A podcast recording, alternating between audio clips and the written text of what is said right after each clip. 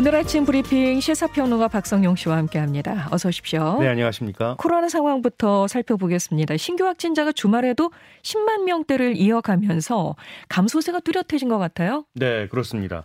어제 발표된 신규 확진자는 16만 4천여 명입니다. 하루 전보다 2만 명 넘게 줄었고요. 일주일 전과 비교하면 약 7만 명이 적은데요. 물론 주말 효과가 반영된 수치이긴 합니다만 오미크론 유행의 감소세도 뚜렷하게 확인이 되고 있습니다.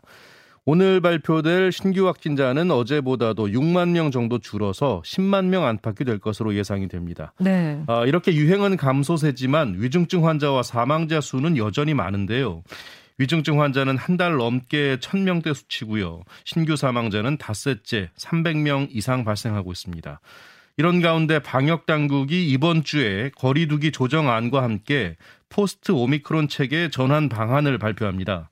이 거리 두기의 경우 실내 마스크 착용 등 일부 조치를 제외한 전폭적인 완화 방안이 나올 것으로 예상이 되는데요. 네. 아울러서 이 코로나 감염병 등급을 현행 1등급에서 2등급으로 낮춰서 이 코로나를 일반 의료 체계 내에서 관리하는 방안도 담길 것으로 보입니다. 네, 감당 가능한 수준이다라고 판단을 하게 되면 이제 등급을 낮추게 되는 거죠. 예, 그렇습니다. 그동안 보건소에서 무료로 제공하던 코로나 신속 항원 검사가 오늘부터 중단된다고요? 네.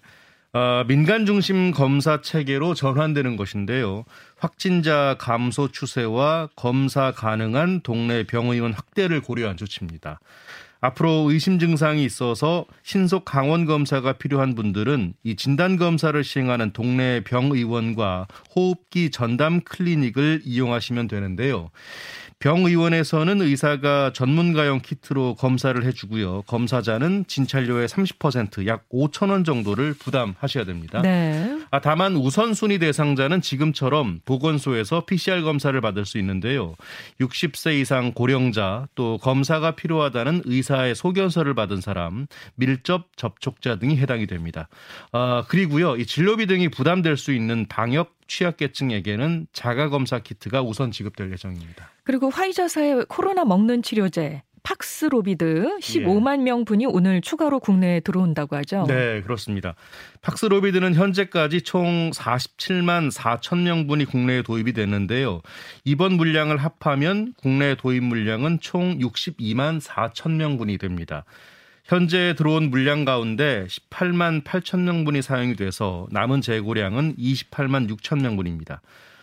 그리고 모두 10만 명분이 도입된 라게브리오는요, 이 8천 명분이 투약이 돼서 현재 9만 2천 명분이 남아 있습니다. 팍스로비드와 라게브리오는 모두 12세 이상 연령층의 처방이 가능한데요. 하지만 방역당국은 60세 이상 고령자와 40세 이상 기저질환자, 면역 저하자에게만 투약하도록 했습니다. 네. 다만 팍스로비드는 함께 먹으면 안 되는 약들이 좀 있어서 이 경우에는 라게브리오를 대신 처방하고 있습니다. 예, 예. 자, 이렇게 우리 코로나 상황을 좀 살펴봤고요. 지금 전국 곳곳에 산불이 잇따르고 있습니다. 네. 건조한 날씨에다가 또 바람까지 강해서 이렇게 맞습니다. 산불이 번지고 있는 것 같은데요. 주말 사이에 30여 건이나 발생했다고요. 네, 그렇습니다. 일단 경북 군위와 강원 양구에서 큰 불이 났는데요. 어제 오후 1시 10분쯤 경북 군위군 삼국 유사면 화북리 일대, 그리고 오후 3시 40분쯤에는 강원 양구군 양구 송청리 일대에서 화재가 발생했습니다. 군위군 일대에는 산불 2단계가 발령이 됐고요. 양구 일대에는 산불 3단계가 발령이 됐습니다. 산림당국은 날이 밝는 대로 가용 헬기를 동시에 투입해서 진화에 나설 계획입니다. 네. 또 경남과 경북에서 밤 사이에 또 다른 산불이 났습니다. 밤 9시 40분쯤에는 경남 양산에서 또 새벽 0시 50분쯤에는 경상북도 영덕군 대진리의 야산에서도 불이 나서 야간 진화 작업이 진행이 됐습니다. 네. 이렇게 주말과 오늘 새벽 사이에 전국에서 산불이 잇따라 발생했는데요. 어제까지 지역별로는 경기도가 15건으로 가장 많았고요. 강원도가 6건, 경북과 충남이 각각 5건, 경남 2건 등이었습니다. 말씀드린 대로 밤사이 난 산불까지 더하면 수치는 더 많아지겠습니다. 네. 산불이 난 원인으로는 쓰레기나 논 밭두렁 소각이 5건이었고요. 입산자 실화가 1건이었고 원인을 알 수 없는 산불이 30건이었습니다. 네. 이 때문에 주택과 창고 등 5채가 소실이 됐고요. 아직까지 인명피해는 발생하지 않은 것으로 전해졌습니다. 이렇게 계속 산불 소식이 들려서 참 우려가 되는데요. 네. 예, 오늘도 뭐 전남 또 경남 뭐 제주도 이쪽에는 빛 소식이 있습니다만 전체적으로 건조하고 바람도 맞습니다. 좀 세게 불어서 걱정이 됩니다. 아, 내일 그리고 모레 내일 밤과 모레 전국에 또 비 소식이 있다고 하니까 좀 건조함이 가시기를 간절히 바라봅니다. 예. 아, 조난당한 선박의 구조를 도운 뒤에 추락한 해경 헬기 인양 작업에 어려움을 겪고 있다고 하죠. 네, 지난 8일이었죠. 이 실종 선박을 수색하려고 출동한 함정에 구조대원을 내려준 헬기가 추락을 해서 1명이 숨지고 3명이 숨지고 1명이 다치는 안타까운 사고가 있었는데요.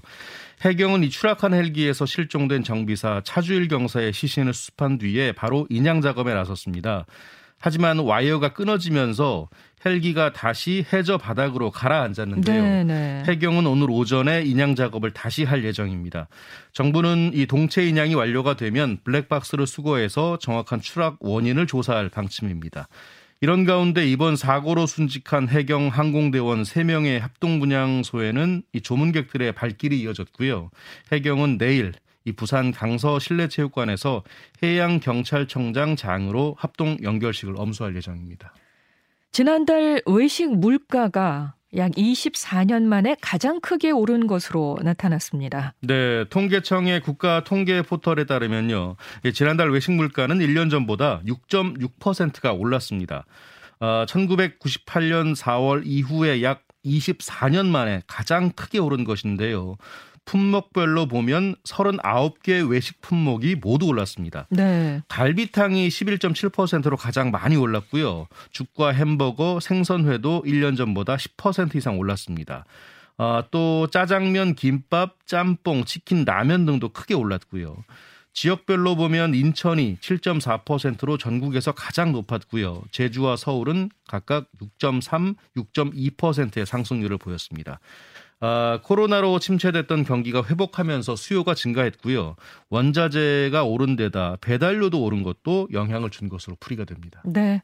오늘부터 자동차 보험료가 인상 조정된다고 합니다. 네. 이번 주에 자동차 보험료가 변경이 되는데요.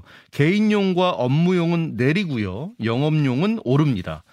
먼저 삼성화재가 오늘 이 책임 개시 계약부터 이 개인용과 업무용 자동차 보험료를 모두 1.2% 인하하고요. 영업용은 3% 정도 올립니다. KB손해보험도 오늘 이 책임 개시 계약부터 개인용과 업무용 자동차 보험료를 각각 1.4%와 0.3% 내리는데요. 영업용은 이달 말쯤에 4%대 정도 올릴 것으로 알려졌습니다. 그리고 현대해상과 DB손해보험도 오는 13일과 16일 각각 개인용은 내리고 업무용 자동차 보험료를 올릴 예정입니다. 1인당 개인용 자동차 보험료가 80만 원대인 점을 고려하면요. 이번 조정으로 이 보험료 부담이 평균 9,000원에서 10,000원 정도 낮아지게 됩니다. 네. 코로나 장기화로 이 차량 운행량이 줄고 이에 따른 사고도 감소함에 따라 보험료를 인하 결정했다는 게 손해보험사들의 설명입니다. 그렇군요. 고객이 찾아가지 않은 숨은 금융자산이 16조 원에 이른다고 합니다. 네, 금융당국이 숨은 금융자산 조회 시스템을 운영하고 있는데요. 지난 2015년 6월 이후에 총 3조 7천억 원을 고객들에게 환급을 했습니다. 네네. 그런데도 지난해 12월 말을 기준으로 금융권의 숨은 금융자산의 규모는 무려 16조 원에 달하고 있는데요. 장기 미거래 금융자산이 12조 원, 휴면 금융자산이 1조 3천억 원, 미사용 카드 포인트가 2조 4천억 원에 달합니다. 네. 계좌 수만 2억 개에 이른다고 하고요. 네. 이에 따라 금융당국이 관련 기관과 함께 캠페인을 벌여서 고객들의 이 숨은 금융자산을 안내할 계획인데요. 예금, 보험금, 증권, 신탁, 미사용 카드 포인트 등 전 금융권에 걸쳐서요. 오랜 기간 거래되지 않거나 휴면 상태인 금융자산이 대상입니다. 저도 얼마 전에 받았어요. 문자를. 예, 은행에서 찾아가라고. 예, 맞습니다. 그런 식으로 SNS를 통한 홍보와 함께 문자 메시지, 알림톡을 통해서 고객들에게 개별 안내가 이루어진다고 합니다. 네, 혹시나 내가 모르고 있는, 잠자고 있는 금융자산이 있는지 이것도 한번 신경 써보시는 거 좋을 것 같아요. 아, 그럼요. 맞습니다. 우리나라가 오는 8월에 달 탐사선을 발사한다고요? 네, 우리나라 최초의 달 탐사선인데요. 우리 시간으로 8월 1일 오전 8시 35분 이 미국 플로리다주 우주 군기지에서 발사될 예정이라고 하는데요.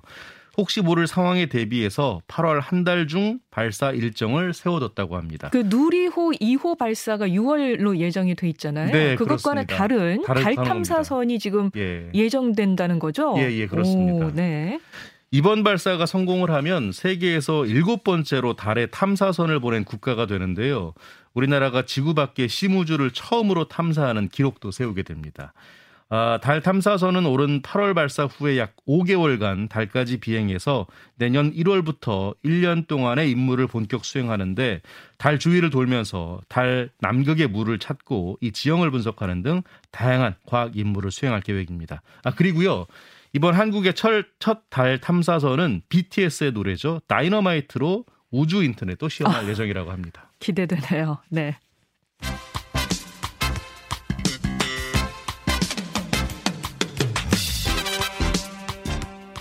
스포츠 뉴스 전해드립니다. 굿모닝 스포츠. 미국 프로야구 메이저리그에서 뛰고 있는 류현진 선수 올 시즌 첫 등판했는데 첫 승 사냥에는 실패했군요. 네, 토론토 블루제이스의 류현진이 오늘 새벽에 텍사스 레인저스와의 홈 경기에 선발 등판했는데요. 1회 초에는 3자범퇴로 산뜻하게 출발을 했습니다. 하지만 2회 초 2사 후에 홈런을 하자 맞았고 4회 초에 연속 안타를 맞기 시작했습니다. 결국 3과 3분의 1이닝 동안 6실점했고요. 4회를 넘기지 못하고 마운드를 내려왔습니다. 일단 개막전 첫 승 사냥은 불발이 됐는데요. 다음번 경기 기대해야겠습니다.